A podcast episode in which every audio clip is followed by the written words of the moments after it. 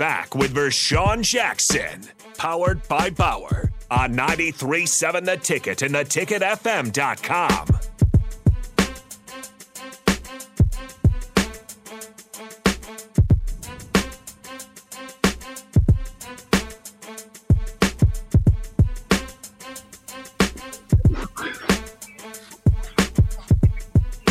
Uh, yes, it's 411 Bedford Avenue. We're back here on the captain. I think uh, captain might be taking a phone call there. Uh, but uh, some interesting stuff going on today. As you mentioned, Terrell, uh, Gary Barta, Iowa athletic director, expect to retire after 17 years leading the Hawkeyes athletic department. He's now 59 years old. He's served in that role since 2006. So he inherited Kirk Ferentz, who started in 1999, uh, but has helped as uh, as the college football playoff selection committee chairperson in 2020 and 2021 seasons. Um, of course, uh, Iowa has had some success here with with several different programs. Of course, basketball they've had uh, some All Americans and and such the last couple of years, um, but there's all, they've also had. Um, a little bit of turmoil and some interesting things going on, obviously, uh, within their football team. They had to ha- settle on a lawsuit with some of their former players, uh, dealing with some uh, speculated racism uh, among the, ro- the, the locker room and in uh, on the football team. And then, of course, recently, we, we you know the kind of the betting scandal that's kind of going on. We still don't have a, a resolution for that um, in Iowa and Iowa State. So I don't know if any of that kind of played into this decision for Gary Barta to step down, but it is interesting, as we mentioned, um, because. Well, like you said, usually once a new athletic director comes in, then everybody that's inherited kind of feels that you're not their guy, um, and so um, that could get interesting. But as VJ was pointing out too, um, it was Gary Barta, I believe, that kind of put the the numbers on um, the younger Ferentz, Brian Ferentz, on trying to get to 25 points per game, eight wins, that sort of thing. If he wants to be retained as offensive coordinator, um, would that change with the new athletic director, or is that something you inherit as well?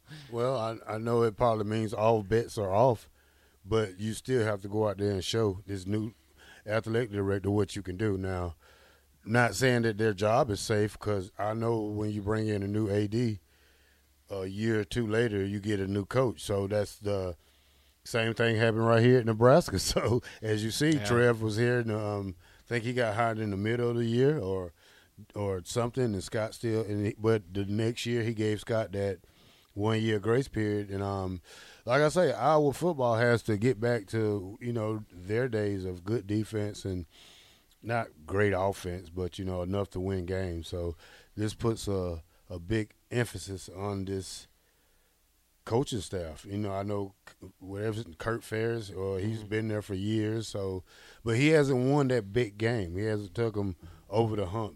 I don't know has Iowa ever played in the Rose Bowl? Probably they have a few times under him, but they and so they've won the Big Ten championship a few times. It's been it's been a while uh, yeah. since Kirk Ferentz, maybe 2006 six. I'd have to go back and look uh, when when he did win a few of them, but um, it, it is interesting. I mean, they they they are a program that seems to be kind of okay, and, and, and for years it was kind of looked down upon uh, with what Kirk Ferentz was doing, but they've had some pretty good records now over the last several years: eight and five, 10 and four, six and two in the 2020 year. Well, um, I can 10, nine, 10 wins. If they want to be a mediocre team, just keep the same coach you got. I mean, I, I know that Iowa wants to go past a lot of stuff that's happened in the last couple of years with their program. Mm. Not just football, but now you got the um, gambling thing, and yep. you got a lot of stuff going on in that university. So now you got to get a guy in there to clear to get to get a good name, to get a clean slate. So if that means me getting rid of the football coach and his son, maybe I should do that because this that's what this guy is probably thinking right now that oh man, I probably got to clear it out next year. So you know, it, it's it's it's a big year for them. You know, losing to Nebraska, something they haven't did in six seven yeah. years, but you now you finally lost to them, and the, you know, does the Nebraska game put a big emphasis on their job because they're losing to Nebraska again two times in a year. So you know, it depends how they play this year. I mean, they they most likely have to win the Big Ten, just the Big Ten West, just to, for them to keep their job. Well, hey, listen, I don't know. I think Iowa might be in trouble. This is the. It's so much stuff going on. right? I don't. I, don't yeah. I, I, wouldn't say they'll be in trouble. I think they want to go in a new direction. Well, I'm just. Yeah. I mean, that's. Here, I put mean, it like it, this. Let, let, me just say this. Let me just say this. Okay, we talking about Barton, right? Mm-hmm. Okay. So for better or worse, he's been down with Kirk, which has six subheadings, several of which have their own subheadings. Title IX and sexual harassment issues, nepotism concerns, medical and training oversight, racial bias in Iowa football, other concerns, college football playoff committee. Guys, go back and look at it for yourself. This this is the this is the beginning of the end. I think for Coach Ferentz. Well, there's also the fact that he's been there for 25 years. I mean, he's he's 67 years old. Um, so you know, at some point, it will have to be the infirm, and it, it, it seems pretty clear. What, what, I don't know what they'll do as far as the next hire goes. Um, if, if, that happens, it's pretty clear it's not going to be Brian Ferentz at this point. Um, but you know, they the the, the reason they, they probably stuck through these these these problems the last couple of years is again they don't have a losing season since 2012. Um, they've been winning eight, nine, you know, ten games the last several years, and that is that is good enough at Iowa. That is you know that's, that's a pretty solid year for for a team that doesn't yeah. have necessarily national championship aspirations as a program. They they do. They have Rose Bowl aspirations, um, and um, and and and so I mean it, has been good. I mean I. I I don't know. I, I don't know if the change in, in AD, um, uh, like how immediate this would be, or if Kirk Ferentz has earned a spot. I mean, again, he's been there since '99. Uh, as long as they can keep, you know, the nepotism concerns, all that stuff aside, uh, he may have earned enough respect that that he might be safe. But I, I mean, nah, this is college football, Bach. This is a new era, new age football. I tell you what's going to happen. He's going to go seven and five again.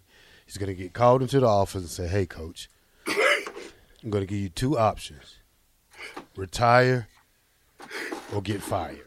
Mm. Right. But Tell him again, Terrell. Retire or get fired. And here's another thing: who wants to coach an hour?